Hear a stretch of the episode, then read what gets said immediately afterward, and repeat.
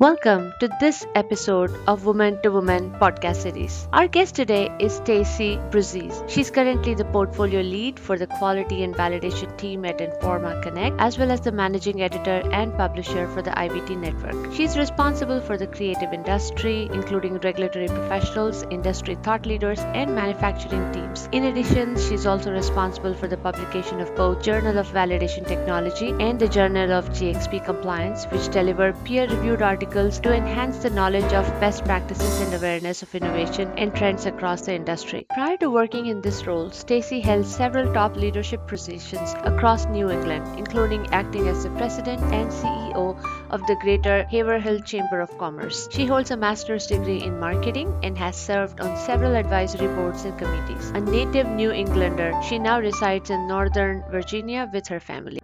Hi, Stacey. Welcome to our podcast. We're so glad to have you with us today. Thank you. What a pleasure. Thanks for inviting me. Absolutely. So, what do you do today and how did you get here? So, it's been a long journey to get where I am. Um, but today I am the managing editor and publisher of two online journals uh, the Journal of Validation Technology and the Journal of GXP Compliance uh, in the life science industry, as well as the portfolio lead for um, the quality and validation areas within IVT Network, which is an Informa company. It's a, a huge mouthful, but um, basically, I work with scientists engineers and other professionals who are concerned with the regulatory compliance and equipment, working equipment for uh, drugs and medical device manufacture. Wow. It's so much fun. Um, I'll tell you, as I mentioned, I really took the long way around to get to this job. Originally, I had gone to college many, many, many years ago to be uh, a teacher an elementary school teacher. I have a degree in education and a degree in psychology, and off I went. And then after about three years teaching, I realized that that was just not the right profession for me. And so I uh, went back to school, got a master's degree in marketing, and started working. I've done a, a mix of nonprofit and for profit work, but really found my niche in working directly with people, helping them to better themselves, better their businesses through education, self discovery, and then connecting them with other individuals. Uh, I spent 13 years leading chambers of commerce, and I loved that job. It was an amazing opportunity for me to really get to know so many different people uh, so many different types of industries. The common thread here and continues to be today for me in my jobs is that I've always had a leadership role with an opportunity to provide education and or learning opportunities for my audiences and i think you know it took me a long time to realize that that was my strength in industry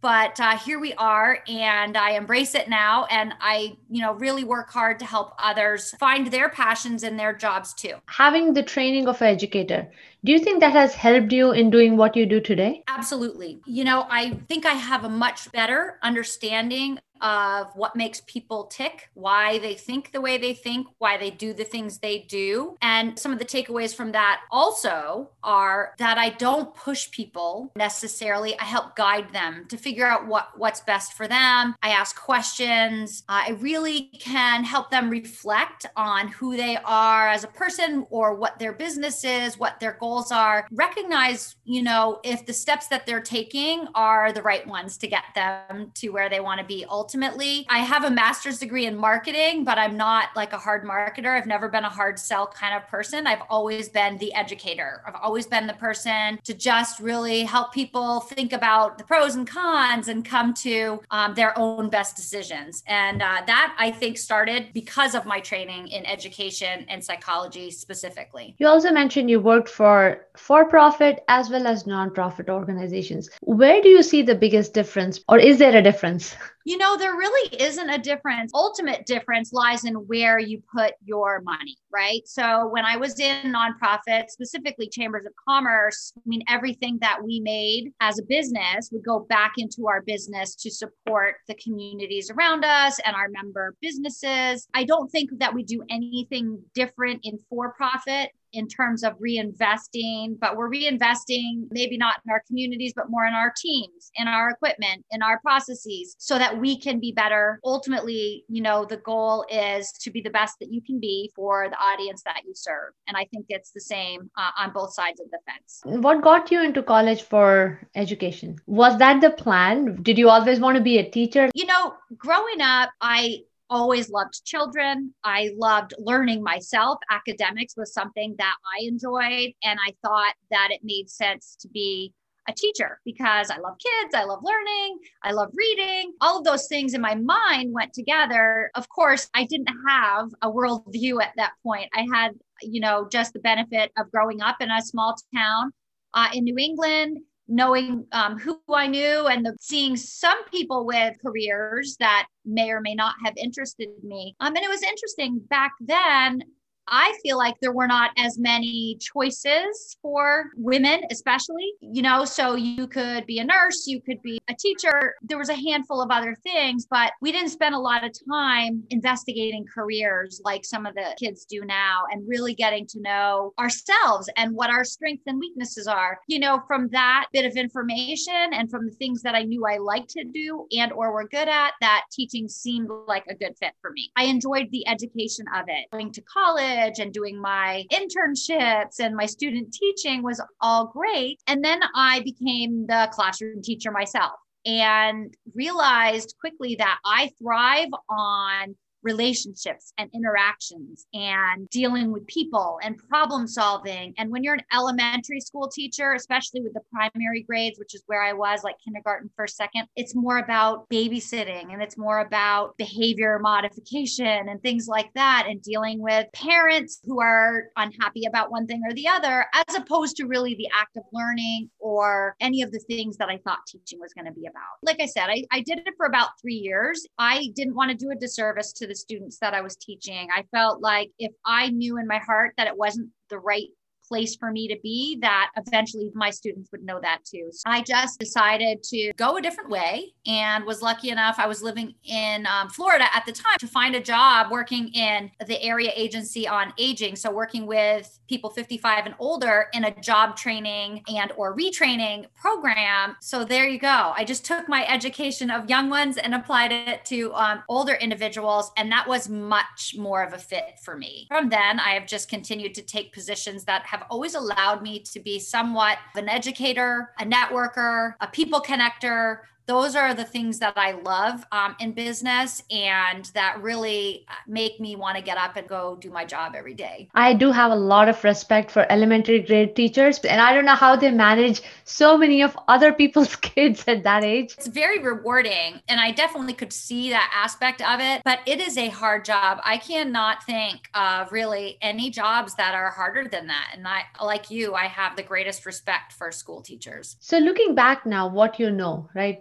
All the places you have gone, would you have done anything different? Oh, for sure. Only because I spent probably 10 years coming around from that whole education focus, uh, teacher focus back around to a more business leadership role. While I can appreciate the education background, I think if I would have started out in business to begin with, uh, it would have been a shorter path. But you know, hindsight's always 2020. In retrospect, I'm not sure that I would have had the same experiences that I've had, which have led me to where I where I am now. So I think everything works out for a reason, and I am happy for the journey that I've had. But I'm also happy to say that a lot of students today have more opportunity to explore different careers, the potential for different careers, and get to spend a little bit more time, hopefully, knowing themselves and trying to figure out wh- what's important to them. You changed your jobs from Chamber of Commerce because you had children at that point and you needed to focus on them. How did that play out? What was some of your learnings there? If you had to advise, you know, people with children trying to make a career out there, is there anything you would tell them today? The most important thing is to know your resources. Like I said, I spent 13 years in the chamber industry running chambers of commerce. So I had teams of folks that were there helping me to produce, you know, great events and wonderful training programs for businesses. I think it was awesome, honestly, my experience uh, there. What started to happen for me personally was that my husband started traveling a lot more for work. I also had uh, moved away from where I was born and raised, uh, you know, several, obviously, many years before that. But when you have kids and you don't have your family around necessarily to help, other than your husband. And then his schedule changing and starting to travel, it just became a much bigger unit to juggle around. My kids were super flexible. I am very blessed in the fact they were good kids. They weren't in trouble. I didn't have to worry about them from that perspective. If I was at work, especially if it was an after hours event or a before hours event, not necessarily during your regular work days, but but some of those other times during the day when it was necessary for me to be away from home, I recognized that that I was somewhat thinking about what was going on at home and worrying about my kids or, you know, whether someone was going to get picked up on time or,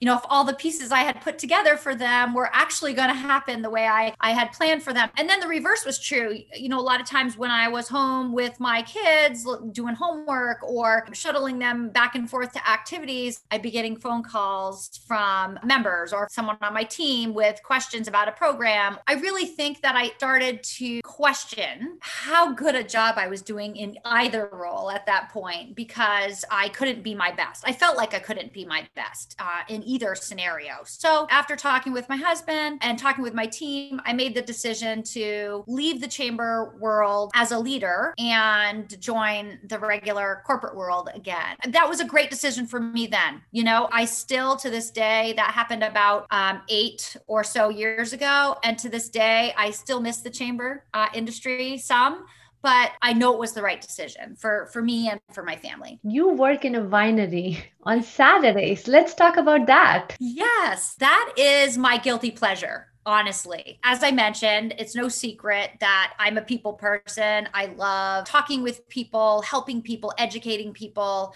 I also love wine. I have spent over the last five or six years a fair amount of time learning about wine, how to pair it with food, learning about the different regions where um, certain varietals grow. And i just uh, it's one it's a hobby that i really enjoy. About 18 months ago moved to northern virginia and there's a lot of local wineries in this area. And when i moved to northern virginia i also became a remote worker because my office is located in the uh, Boston area. And so that coupled with COVID meant that I was very isolated, um, not just at, you know, at work, but always.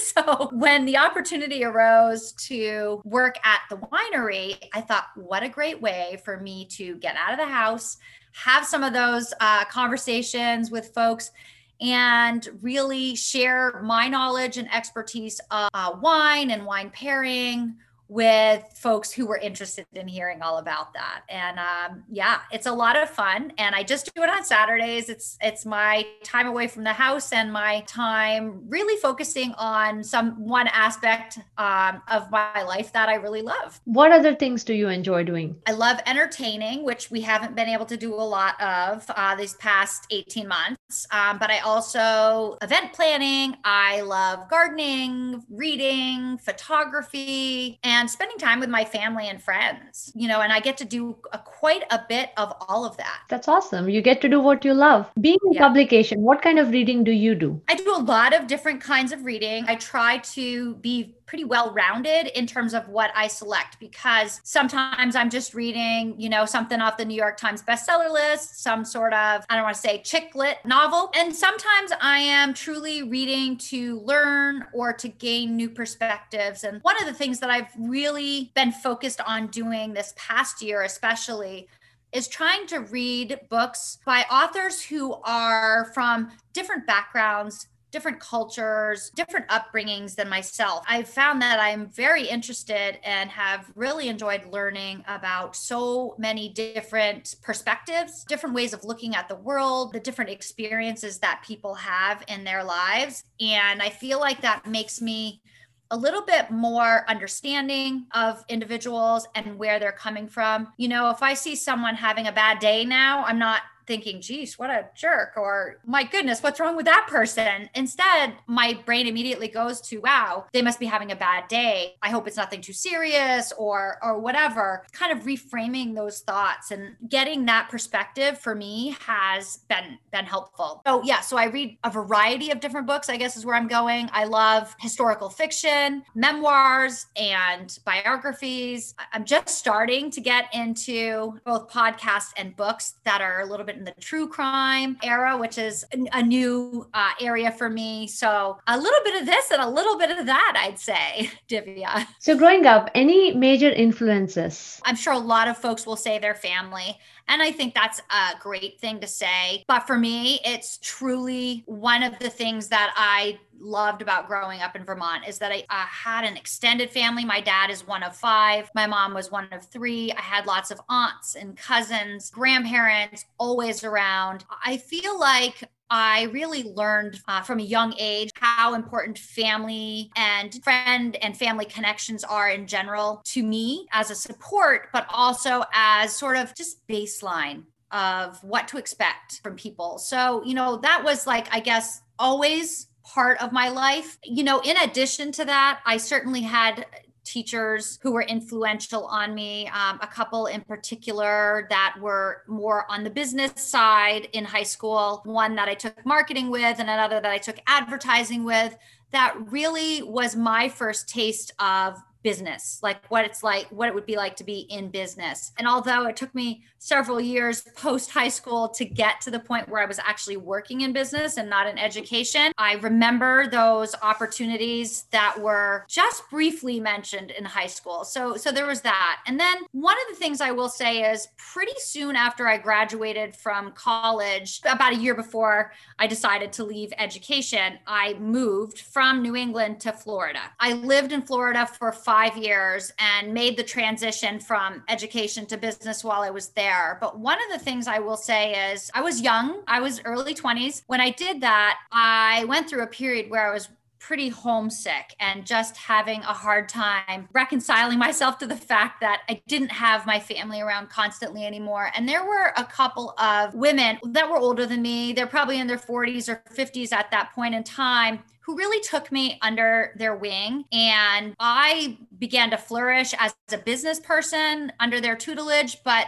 I also, for the very first time, recognized how important it was to have connections to women in business and what a difference it actually makes to support each other as women in our work roles and our daily life, I would say that was the beginning for me of one of my second passions, which is really uplifting women and helping them to understand that they have the strength and knowledge to be the best that they can be. And sometimes it takes a while for them to recognize and start to pull those pieces together to move themselves forward in their chosen industry or or in their career. I hadn't thought about that until you just asked that question, but that really was the catalyst for this passion that I do have to this day of helping women uh, excel in business. We continue to do that in the job that I'm in now, whether it's women in STEM, working with college-aged uh, young women or even school-aged girls, helping them prepare for sciences and mathematics careers. Uh, we also run a an annual annual event that is a diversity, equity, and inclusion summit where we gather not just women, but people from diverse backgrounds all over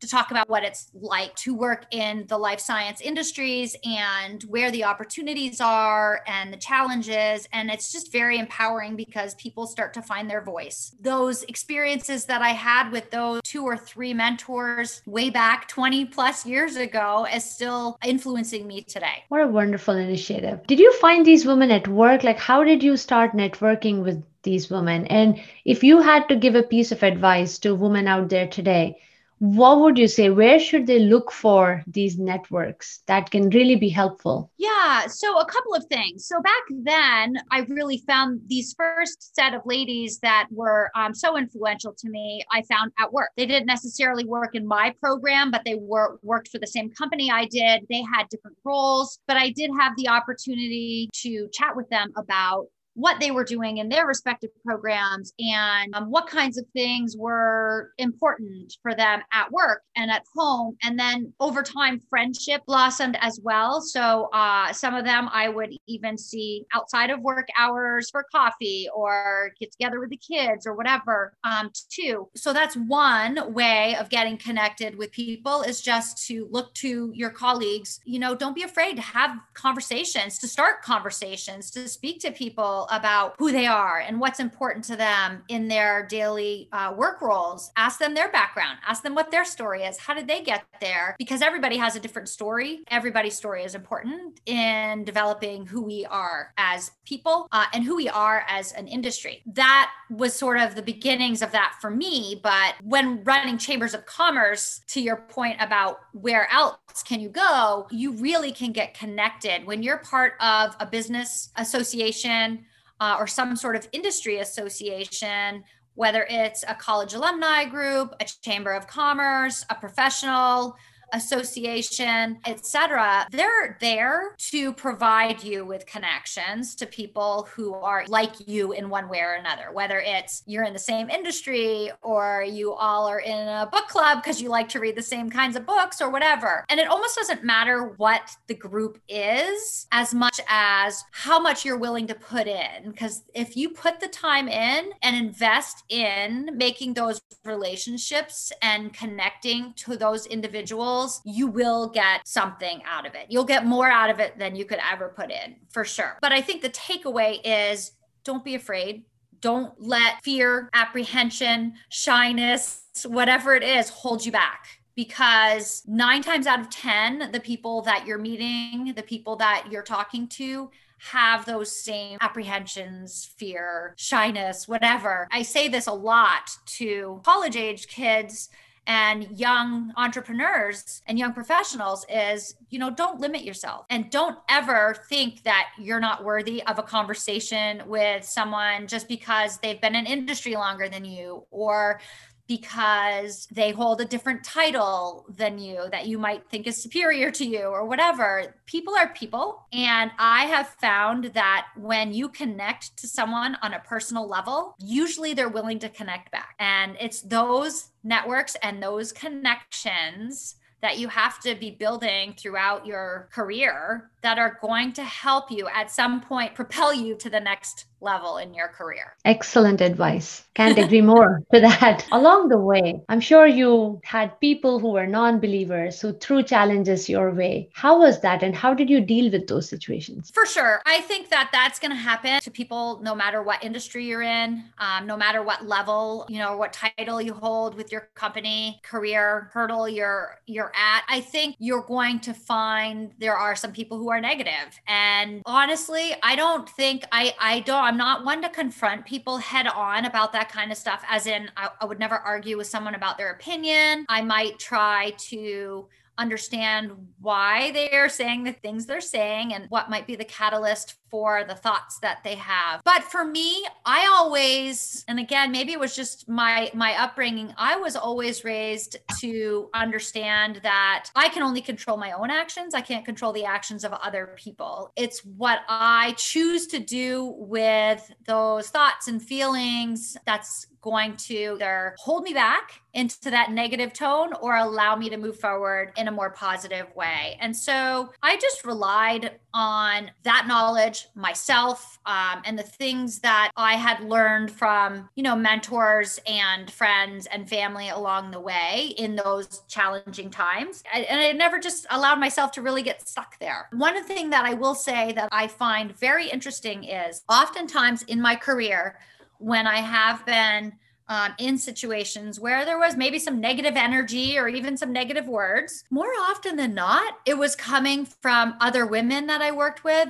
rather than other men. And it's funny because a lot of times you know, we still hear about the gender disparities in certain industries, women not being paid as much as men, or women not having as many opportunities to climb the corporate ladder as men. But what I had experienced was that oftentimes it's us as women that are holding each other back just as much as it is some of the old school ways of thinking within the industry. And I've made it a point in the last 10 to 15 years of my career to make sure that I am not ever adding to that negative energy. And I try to, whenever possible, tutor or mentor, I should say, young women in business, whether they work in my company or they're just women, young women that I meet in industry or outside of industry while I'm out networking or at conferences or, or wherever I'm at, help raise women up because I think that when we all can get on the same page in terms of wanting to see each other succeed and to help each other get to really the same end goal, which is for us all to be valued for the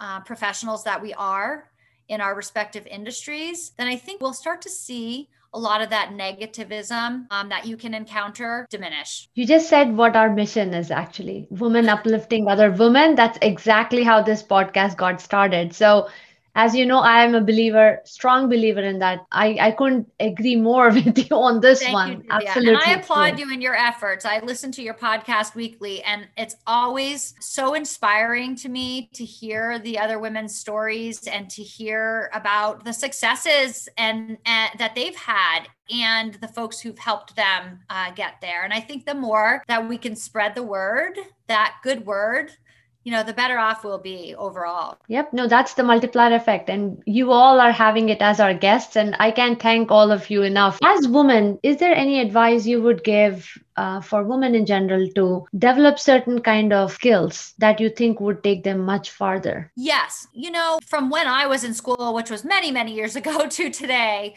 you know, we have seen a little bit of a shift in terms of curriculum, how we are treating boys and girls in those curriculum areas. And I don't think it's as much, uh, you know, girls aren't as stereotyped as much anymore about um, science and math or not being good at science and math as they were in my day. That being said, I think, you know, one of the important things that I would say to young girls is you love something and you're passionate about something, don't be afraid to pursue it, uh, either to learn more about it uh, and decide if it's your career or to go for it, like if that's something you want. But in addition to that, to really knowing what you like and what you don't like, there are certain skills that really can help women at any level to go further in their careers. And those, some of those skills are negotiations, learning how to set boundaries with colleagues, with bosses, with partners or spouses and even with your kids. So, I mean, that's really important to be able to set boundaries and to be able to hold those boundaries. Some of the other areas that I think historically, and I, I saw this a lot at the chamber, the upper level finance stuff. So, a lot of times we hear about women in banking and they're tellers or they're accounts receivable or accounts payable, and they're handling the day to day tasks and they're really good at it, but they stop short of trying for the next level jobs in finance um, and really understand. And a lot of times it was because of this fear that they had that I'm not good with money or I don't know how to manage multi billion dollar contracts the way men do. And I'm here to tell you, men don't know how to do it either until they do it.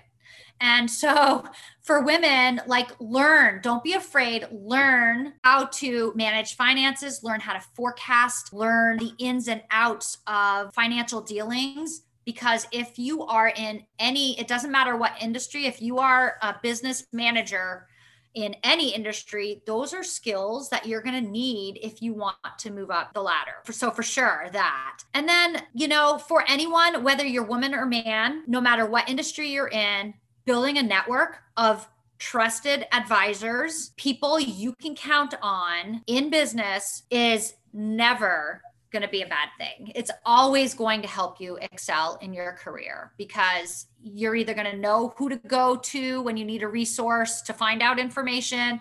You're going to know who to turn to when you need an introduction to someone, whether you're looking for a new job or you're looking to buy your next car. I mean, like it's just that important. Networking is that important and building that base of people that you can trust for honest feedback and for resources is invaluable. It's something that you'll carry with you for the for the rest of your career and the rest of your life. Great advice. Thank you so much for your time, Stacey. Um, I can't thank you enough. This was wonderful.